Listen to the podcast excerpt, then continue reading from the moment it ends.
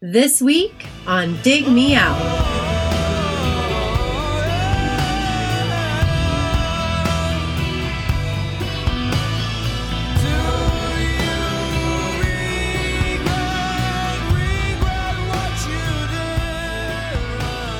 With your hosts, Jason Zia and Tim Minichi. Jay, we're back again with another episode thanks to our Dig Me Out Union on Patreon. You can help us make the next episode happen by joining us at d m o union dot com or dig me out union dot com. Jay, speaking of said union, I like using that word said, said. because it's, it's underappreciated in that context. It is. It is. Speaking maybe, of said union. Maybe because we don't live in the eighteen hundreds, but. Boulder Dash. We have a returning guest. She's been here before uh, multiple times, has joined us for roundtables, has joined us for album selections. Uh, last year, it was the Alabama Three. Before that, it was Fastballs, All the Pain Money Can Buy. Also joined us for our Nirvana episode on Nevermind, our Muse in the nineties roundtable. Uh, a couple of thankful episodes. Guilty Pleasures. Welcome back, Marissa Buxbaum. How Thank you doing, you. Marissa? I, I'm great. Um, that that I feel like that selection is either very representative of my tastes or skewed in some bizarre way. I feel like it's, it's representative. Yeah, I know. I feel like we just did that Alabama Three album not too long I know, ago. I know. If you asked me when when did we do that, I would have said like oh three months ago. It feels like yesterday. This this uh, this year flew by. That was November of twenty twenty-one. So almost a year. See, the thing is about the pa- the patrons that maybe people don't know is they all basically joined in the same month, but I got to weirdly spread them out because we can't do twenty-five episodes in a single month to satisfy everybody's picks. So sometimes it's going to be like November, other times it's going to be August, which is however the the, dole, the die roll. When I, I was um, like, really? The time has come already? But um, um yeah. I'm I'm glad for it because I, I started revisiting this record um, as early as this past spring, thinking about, you know, what it is I wanted to say about it and how it felt to me something like eighteen or nineteen years down the line, however long it's been since I first discovered it. So good timing. Share with that. Uh, share what that album is with everybody. Uh, this is Visual Audio Sensory Theater by Vast, which came out in nineteen ninety-eight, and I personally discovered it, and I want to say two thousand four or two thousand five. Okay. Jay, you're familiar with Vast, right? Boom. He's got the album. This All right. is this is a pre-release E P. Oh. That has four songs on it, the first four songs of the record. So yeah, I picked this up before the record came out. They did this as a promo, and I picked it up in a cutout bin, I think. It was like interesting album cover, and I picked and said, "Why not?" I'll spend two bucks and took it home and um, got into the this E P, and I think within a couple weeks the full record was out. And but I don't think I followed the band after this. This is really the only album I know. Yeah, it was this album, and then I didn't. I didn't. check anything out after this record, but I had listened to it around the same time you did uh, when it came out because we were just like buying dollar records or two dollar right. C Ds out of bins all the time and just being like, oh, I don't know what this is, but the cover's cool. Once again, right. then I am here to represent the uh, the hardcore fan who went well beyond that first album and got sucked into the rest of them. This actually might be the one that I, in terms of my active listening habits, I revisit the least. Uh, I think Nude is probably number one, followed by Music for People. So trying to bring that context to the discussion. Well, we got some comments over at our Patreon page. We sure did. We got a lot. People were very, very uh, talkative about this record. And uh, we'll, we'll talk about their votes at the end of the show when we share our ratings. But uh, here's what some people said. Bill Davidson said, "There's a deliberate mood and pacing on this album that I think requires all twelve tracks. Anything shorter wouldn't have the impact. Industrial isn't my bag, but this is a good representation of the genre. John Crosby seems less intense than Al Jorgensen and Trent Reznor. Richard Waterman said, great pick, Marissa.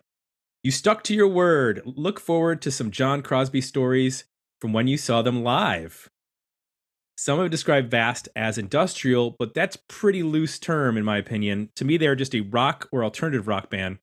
You have some good examples of electronica and sampling, especially the Eastern tinge of some of the songs. And of course, we have some Benedictine monks. Looking forward to what Tim and Jay think about the chanting. I really like the dramatic, melancholic, atmospheric, and dark vibe. John Crosby's voice always reminded me of Jim Morrison, which I like. Lyrics are questionable at some points, but that's a minor quibble for me. Marissa will explain all much better than I did. Take it away, Marissa. Oh my gosh. I'm, we'll we'll I'm get sorry. there. We'll... I, I do think it's very funny um, that it's described as industrial because, to at least to my ear, it's anything but. And when I think industrial, I think of like, you know, Throbbing Gristle or, or Skinny Puppy. Um, this is so not in the realm of that to me. When I hear it, I hear like nineties alt rock Hans Zimmer or goth U two, Moby Goes to the Metropolitan Museum of Art. Um, it it's it has these these moments of propulsive, like electronic aggression. Um, but the whole conceit of industrial music is that it's it's uh, mechanical in a, in a kind of transgressive way, and and everything that Vast does, even when they're using technology, I don't want to say that it's archaic, but they're they're using it in kind of a, a stripped down fashion, and then paradoxically they blow it out into this like grand sweeping uh, orchestral thing. But the component parts are very organic. Um, we'll save like, some of that. Save some of that for when we get to what we liked and what we didn't like. Pump your brakes. Yeah, pump pump the brakes there. I know you're. I know you're excited. Um, because we got to talk about Gavin's comment. Uh-uh. Uh, on the flip side, he said, "I've given this a decent single because I actually want the intensity." Of the music uh, of industrial elements. It's well done, and I get the impression it's exactly what they set out to achieve. But for me, Nine Inch Nails style elevator music is the answer to a question nobody asked. Yeah, I love a good burn, even if I don't agree with it, and that one's great. So I that's appreciate a good burn. That. Carl F said, "I voted worthy album, but I think it may be two better E Ps. The first four songs or so have tremendous energy. The back half is more mellow and ambient. Touched is one of my favorite songs. At first, I thought this was an album to avoid a custom rating for me, like Pirated Download or Beverage Coaster." This is Ian McIver. He says, "After initial play, though, I thought it was a worthwhile listen. However, it failed the most crucial test, holding up to repeated listens. If I heard a couple of singles back in the nineties, I may have even bought the album, but it would have been quickly forgotten and become a dust collector. The youth of John Crosby really shows with him and his band using different myth- different musical styles with mixed results. And I sampled later works which show he will find his quote unquote voice." He goes into a lot more, but I'll, I'll say, he says, "I'm sure Marissa with her infectious passion for music will convince me otherwise to bump up the needle. But for me, it's a better E P." Um, Jeff Gentis said, "After a couple listens, I'm determined. I have determined this is not my speed, but I wonder if Marissa and the boys can discuss. This can fairly be called light industrial. Or industrial light, but that sounds like insulting uh, or adult zoning. Industrial alternative." And Willie Dillon said, "I think it's pretty neat." Thanks, which is, Willie. Which sounds like a kid who just got served up some mozzarella sticks at. Uh... he should he should come on for the next ska episode whenever you do that. There you go. There you go. Uh, just a little background, and maybe you can chip in a little bit on this. Uh, The, the John Crosby's name's been thrown around. He's from Petaluma, California. He actually began making music at the age of thirteen, and he was in Guitar Player magazine at that age um, as a promising guitarist of the future. He uh, did home recordings with guitars and drum machines, and um, he left high school to study and begin his own band, to do home study. Uh, which he, he called his band Vast. And um, he sent demo tapes to radio stations and record labels, and he got in contact with Elektra Records. Yeah, I think originally when he at least was doing the demo for Visual Audio Sensory Theater, his his goal was just to get a cheap publishing deal. Um, and he had no idea that there was going to be any label interest. Oh, interesting. Okay. Yeah, I think so, he just wanted to finance like a, a, you know, get a band together and do a do a small regional tour. So the debut came out in April nineteen ninety-eight. It was produced by John Crosby as well as uh, Frederick Mayer. And um, it ended up getting some recognition in terms of there were some singles, but also there's some songs used on uh, the T V show Angel. And it was used into the film uh, Step Into the Liquid, which is a surfing documentary. Oh, that's right. And I think I think one of the songs might have been used on a trailer for that Leonardo DiCaprio movie, The Beach or something. I, maybe I'm misremembering. Oh, I think you're right. Yeah. So this was followed up in two thousand by Music for the People. That was also on Elektra. Then he left Elektra, released Nude in two thousand four on four fifty-six Entertainment slash S B. Then released Turquoise and Crimson in two thousand six. April came out in two thousand seven. Me and You came out in two thousand nine. Making Evening and Night in two thousand fourteen. And then Black Magic in two thousand eighteen. There's also been a number of other like E P releases, digital releases that were later used, turned into albums, live versions. There's like a live at C B G B's, live in Chicago. Yeah, I was at that show. I was seventeen. You were at the C B G B show. Mm-hmm. Tell us uh, about uh, this experience. It was it was fantastic because when I first got into Vast, I was wringing my hands over the fact that there were there was no there were no tour dates. I could not locate any kind of, you know, live presence to them that that uh, um, like that I could follow um, in the area. Uh, I think it was either two thousand four or two thousand five that that my dad like flew me down to Austin to see them, because at the time those were the only dates. I think he was living there, but eventually he made his way to New York City to play C B G B, and I think the success of that show hinged almost entirely on MySpace, um, social media marketing, which he was um, at that point cultivating very actively.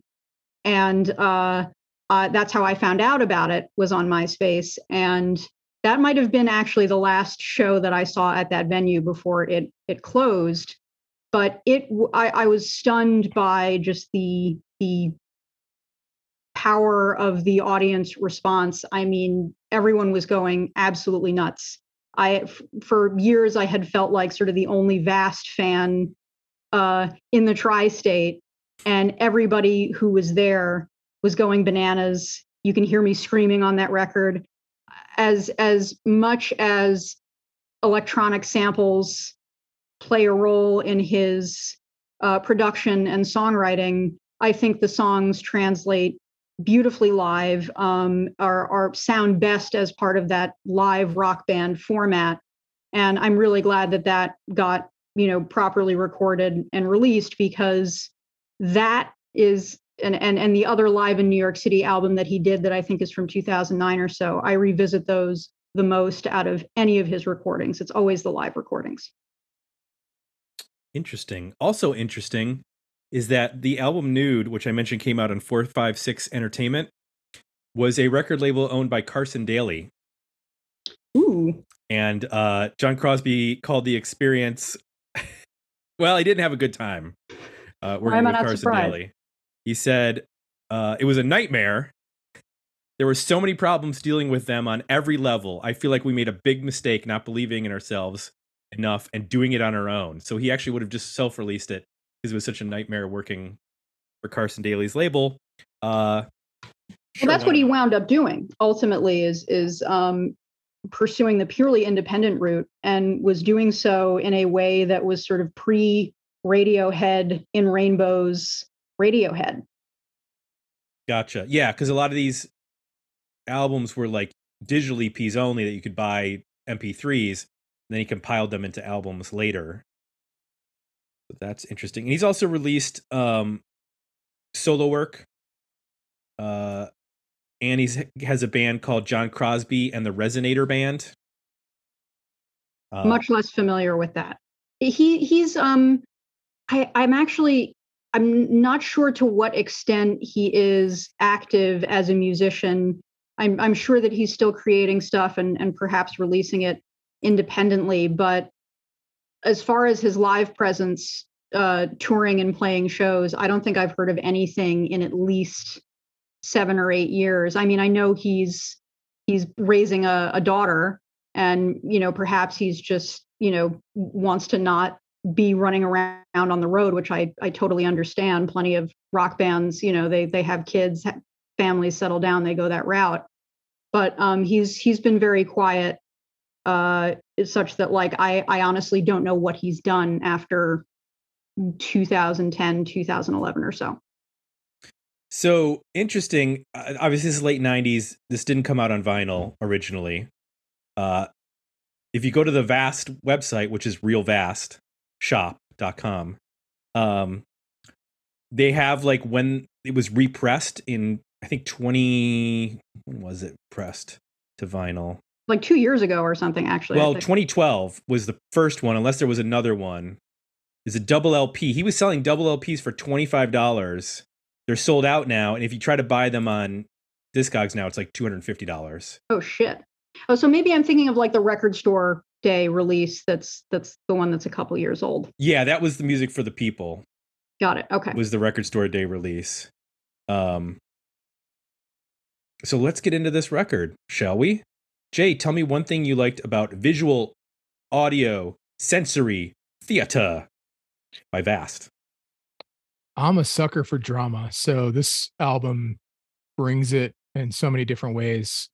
Um, you've got the big choruses uh, with the driving uh, drum machines and the heavy guitars, but I think what's what's to me most interesting is, is everything else that's going on. It's almost like that's uh, um, secondary to me.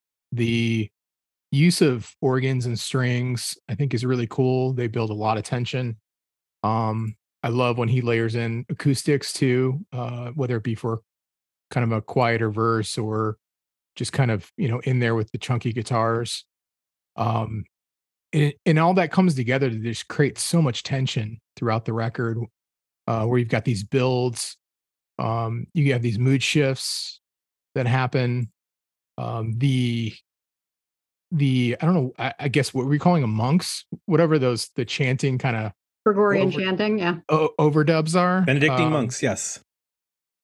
I love that. I mean, I, I don't know that everybody can do that, but there's something about the way it's introduced on this record that just, uh, it just takes you to a different place. It just brings this like mystery, mystique kind of vibe. And, and in a, It ends up sounding, um, I don't know, to me, like it brings this folky tinge to it.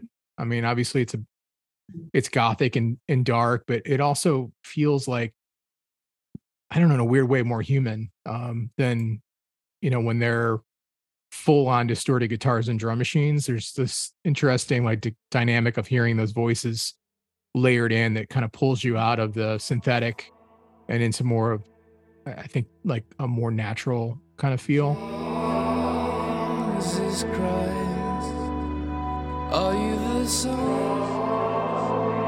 of God? I want to know. You ask that I believe.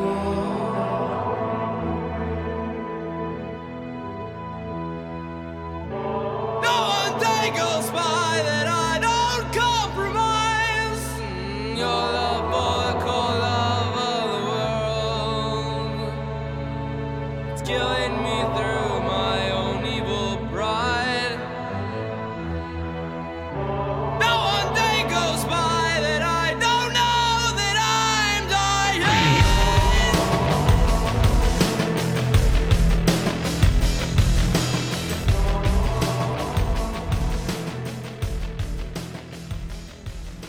I think the last thing I'll mention is just, I forgot, he's he's a pretty amazing singer. Um, yeah. Mm-hmm. You know, obviously he does some of the Trent Reznor stuff, you know, the kind of hush vocal with all the compression on it. But I didn't re- I didn't remember him like really belting it out and, and and almost crooning at times. Like he brings this kind of romantic edge to some of the the verses that um you know, I don't think you hear in some of the contemporary bands that we might talk about, whether it be Nine Inch Nails or even um, um Stabbing Westward was another band I thought about. I hear more like Depeche Mode style vocals from time to time throughout this record, which just brings this whole other sensibility to it. And um, melodically, it's really interesting. Uh, he really lays it lays into it on Dirty Hole, Somewhere Else to Be, I'm Dying. I, I just had totally forgotten about how much uh, the vocal is a huge part of the record.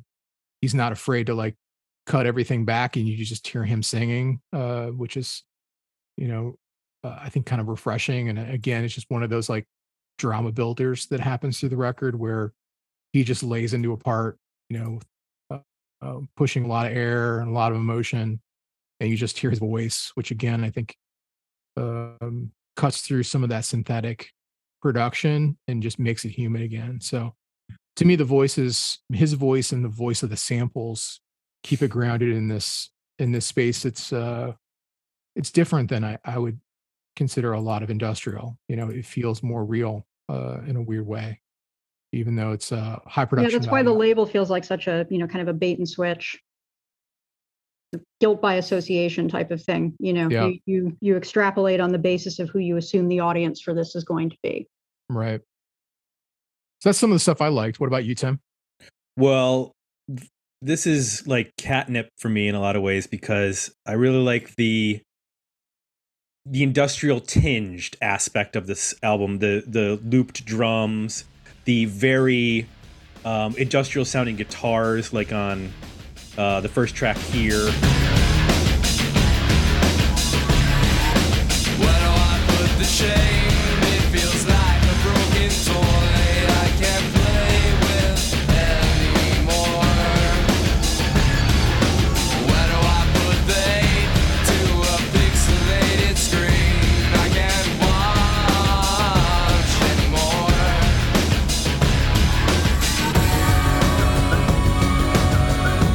All I know is that I'm here, drifting somewhere in the light.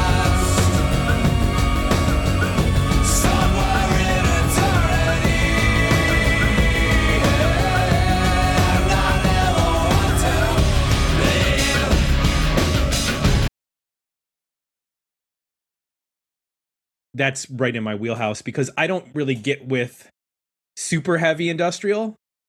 Um, I'm I'm definitely more in the commercial space with regards to like Nine Inch Nails and to some respects like Ministry and and that kind of stuff. But when you add in, you know, the the Benedictine monks of Abbey Saint Maur, um, in a in an eighteen piece orchestra. Like it's it's not a sampled orchestra.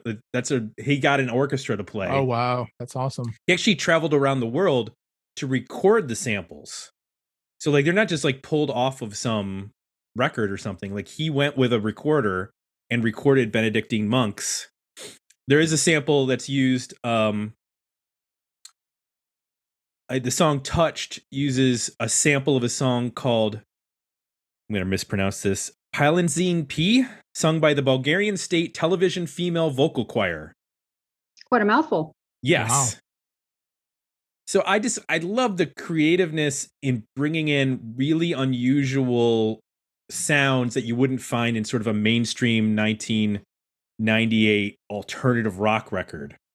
Um, way more now than I would have then. I don't think I would have graduated to that level of appreciation in nineteen ninety-eight, but hearing it now, when I've listened to a much wider array of music, like I'm sort of, I sort of giggle a little bit at how ambitious it is for a, you know, a kid, a teenager to be. Um, I don't know how old he was at this point, if he was like still in his teens or maybe he was a twenty at, at this point, based on when he got signed. But to just have this level of ambition for a record, you know, it's either going to be really, really cool or just be abysmal. Right. Because when I described it to my wife, I'm like, so it's like industrial, but imagine having Benedictine monks sing on it or or chant on it and Gregorian chants.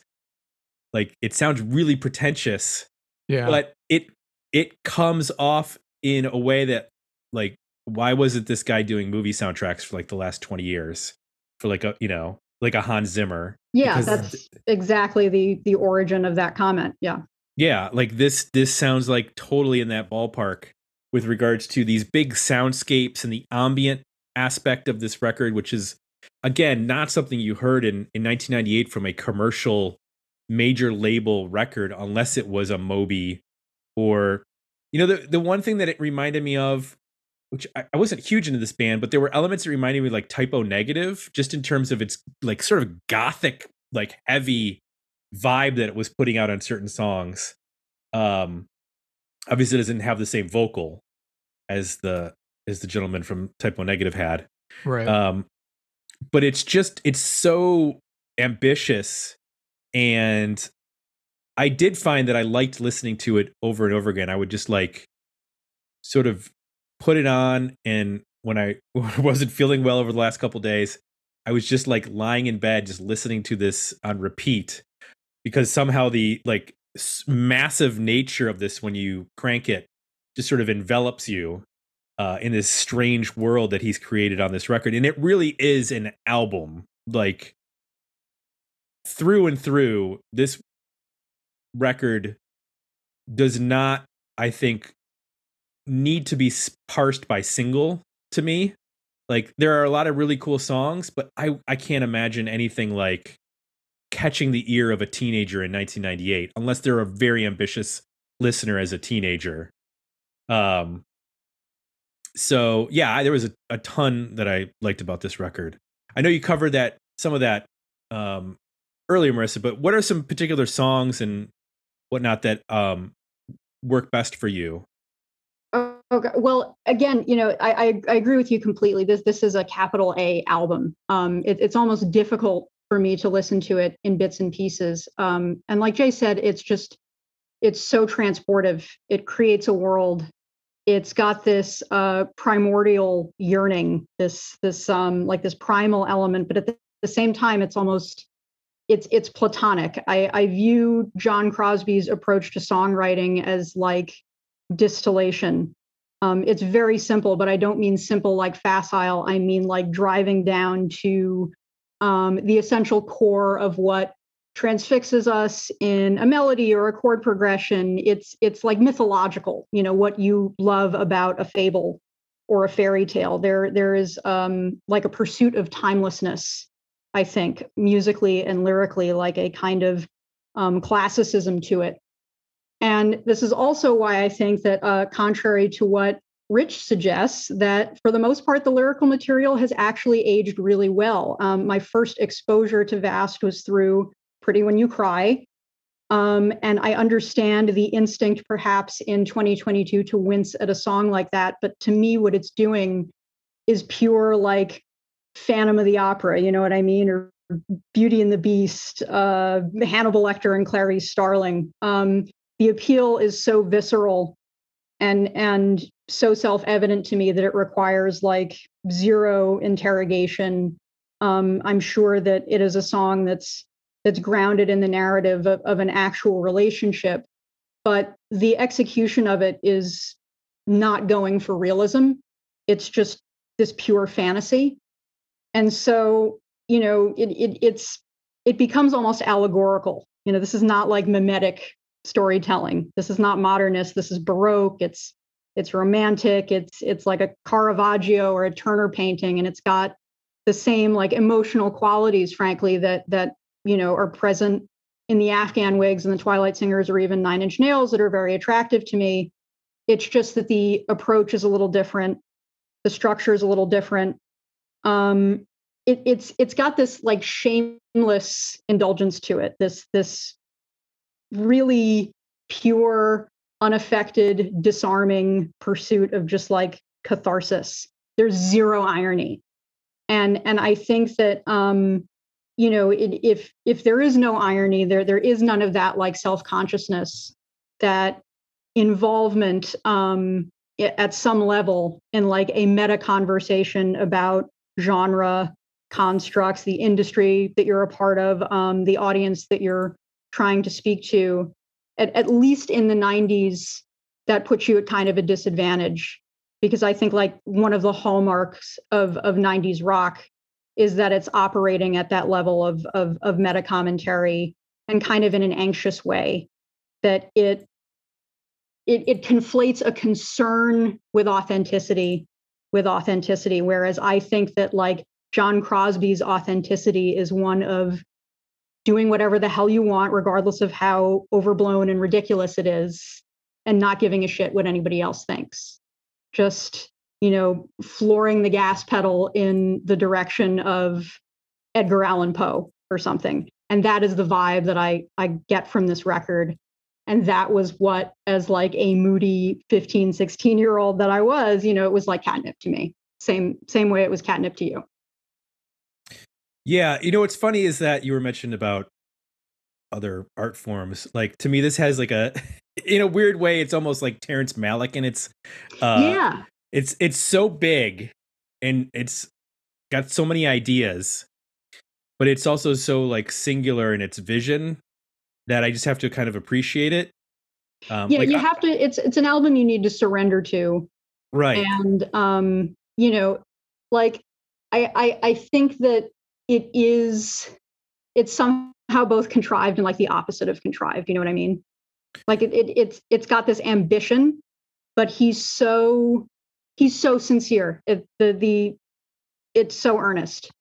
Um, and and it it it really does drive down to me emotionally at that, like, it, it it feels like a fable or a fairy tale, and not like so much of what constitutes nineties rock music, which is, yeah, you know, the, the Radiohead or the Nirvana. And, you know, there's there's a wryness to it, um, an incision. And, and here it's just, it's a completely different, it's following a totally different path. Sleep without her dreams, as cold as it seems, it's my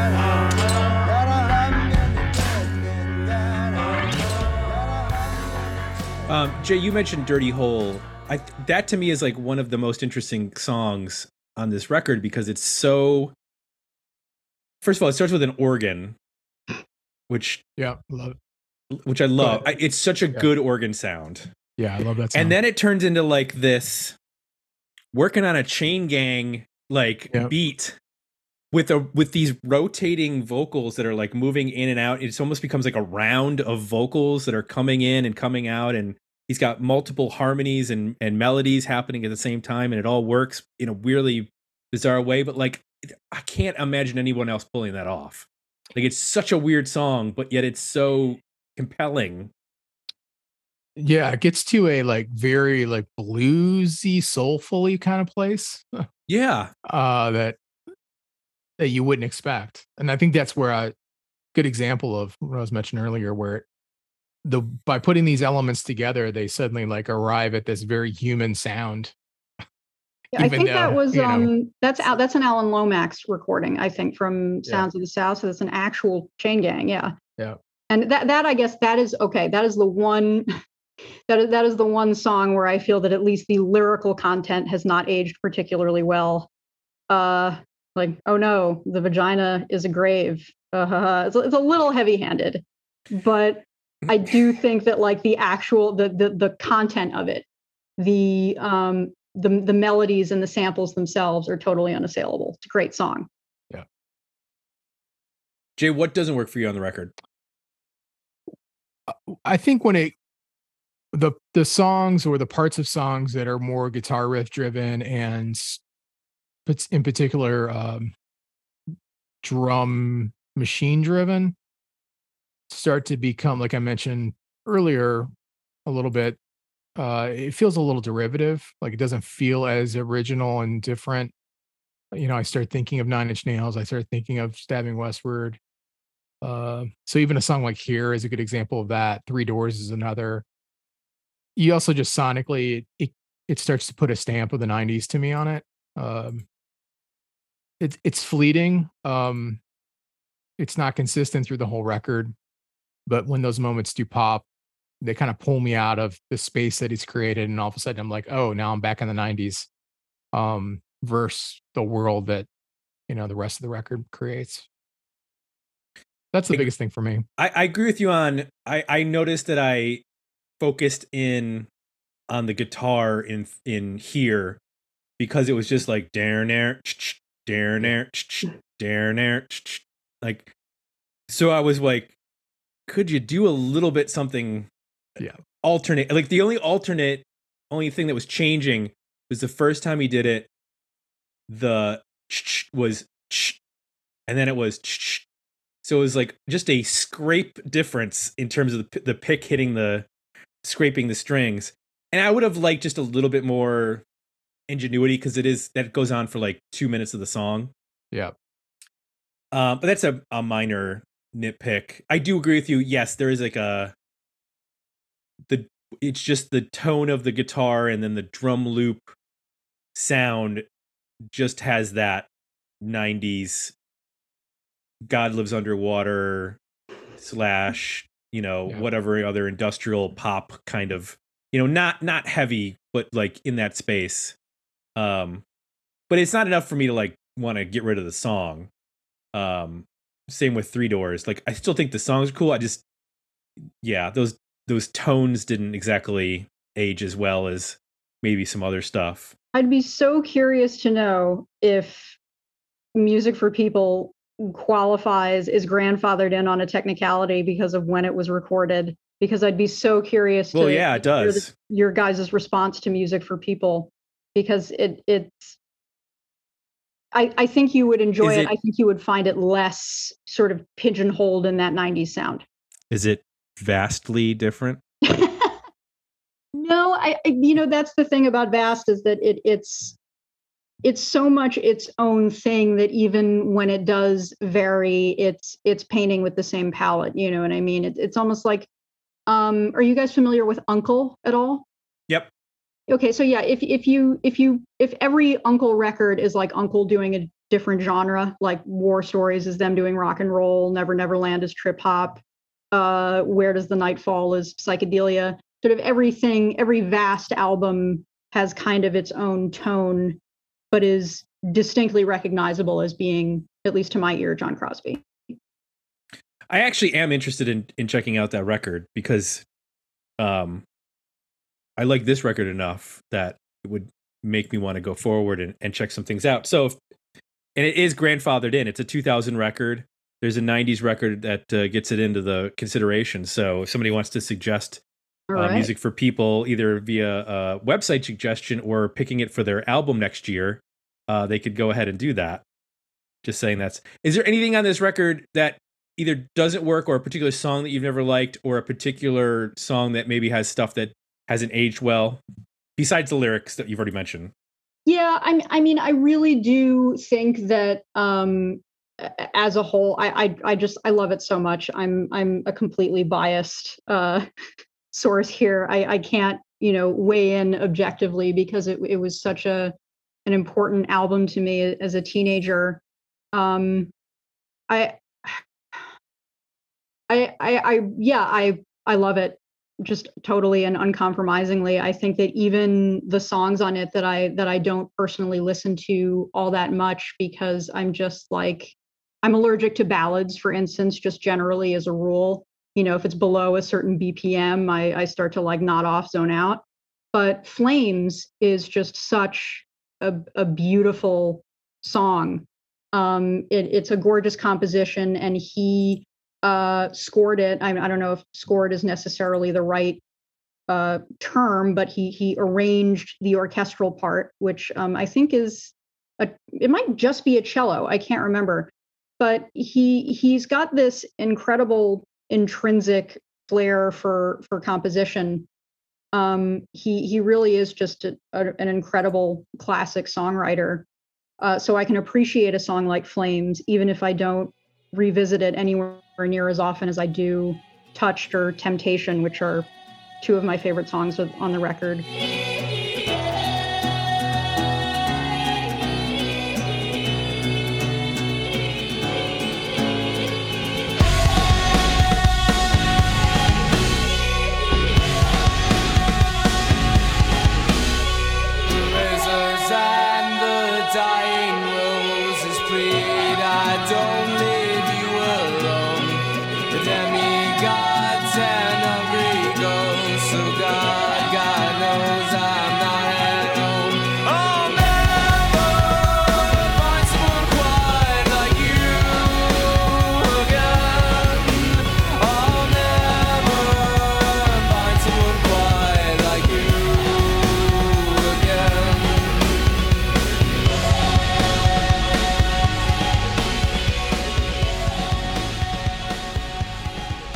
Pretty When You Cry, which which still, you know, to this day, even at thirty-three as opposed to sixteen, um, it's it's magnificent. That that last verse before the chorus, it gets me every time when he's, you know, you get that turn, "If you knew how much I loved you, you uh, you would run away." Like, that still nails me. I love that. Is it weird, not to not that we have to talk about this, there are aspects of this album that reminded me of, like, the Gutter Twins. Yes. You know, like you mentioned Temptation, like I, I could hear Mark Lanigan singing on this record. Oh, yeah. Very easily. It, it's it's sort of the same autumnal palette in a way, this dark, moody. Um, it, it, it's it's spooky in, in a very alluring way. Right. Uh, sepulchral. Um, and yeah, it it. There's a, there's a lot of the same D N A in there, for sure, at the very least emotionally. All right. Well, we need to get to our overall ratings on this record. And I know that our patrons had some thoughts. I'm interested to see how I need to refresh, because I didn't refresh that. I know that might might have been a vote in the last uh, minute there before I did my last refresh. No, there was not. So, Jay, where do you land? Where the album, better E P or decent single? I'm at a worthy album. I was surprised I enjoyed it as much as I thought. I, I haven't listened to this in a long time, um, really probably since it came out. Um, I expected to uh, honestly forgot to not hold up from a production standpoint, but also just stylistically, I didn't think I would connect with it. But I was wrong. I enjoyed it quite a bit. And I actually found myself drawn to some of the slower material that I think um, when I originally listened to the record years ago, didn't really pick up on as much or enjoy as much. But um, I just love the, I love the arrangements. I love the cello and the strings and the piano and all the layering. And I just thought they were really well done. And then again, those samples really do a good job of, in those slower songs, pulling you through, you know, creating a little twist and some juxtaposition and just these odd, unexpected moments that, at least for me, between that and his vocal performance, even though the tempos drop, I was still, you know, compelled. I was still there for the ride. So I uh, can't say that about, you know, all records. When the tempo drops, it's kind of hard um, with our short attention spans. Sometimes to stay engaged with those songs, but uh, I, I enjoyed those as well. So it's a worthy album for me. I concur. Worthy album. I don't, I, it's hard for me to separate this record into, like, what an E P would be. I understand what, um, I think it was, who was it who said, uh, Carl said about, yeah, I mean, there's two halves sort of this record. And it was kind of a downshift on on the back end. I, I, yeah. I get it. Yeah. And that's okay. I mean, I think that those are still compelling and interesting tracks that are a part of the whole. So to me, it's a worthy record, and I don't have any anything that I would kick off necessarily. I think my issues are just a little bit of production stuff here and there. Um, Marissa. Certainly uh, a worthy album from me on, on every possible front. Um, well, our patrons agreed. eighty-eight percent went with worthy album. Is that my best score of it any might album? Be. Because, because, man, I, I have uh, I have submitted some uh, some clunkers to the union, I guess, or at least they've been gauged as such by uh, by our by our um, listener base, by the community. But I'm I'm very pleasantly surprised. I expected this to be a lot more polarizing than it was, and eighty-eight percent or eighty-nine percent, whatever it is, that's pretty resounding approval-wise. That's what we call a landslide. And six percent went with Better E P, and six percent went with Nine Inch Nails elevator music. Yeah, Nine Inch Nails elevator music. I'm never going to get over that. I love that.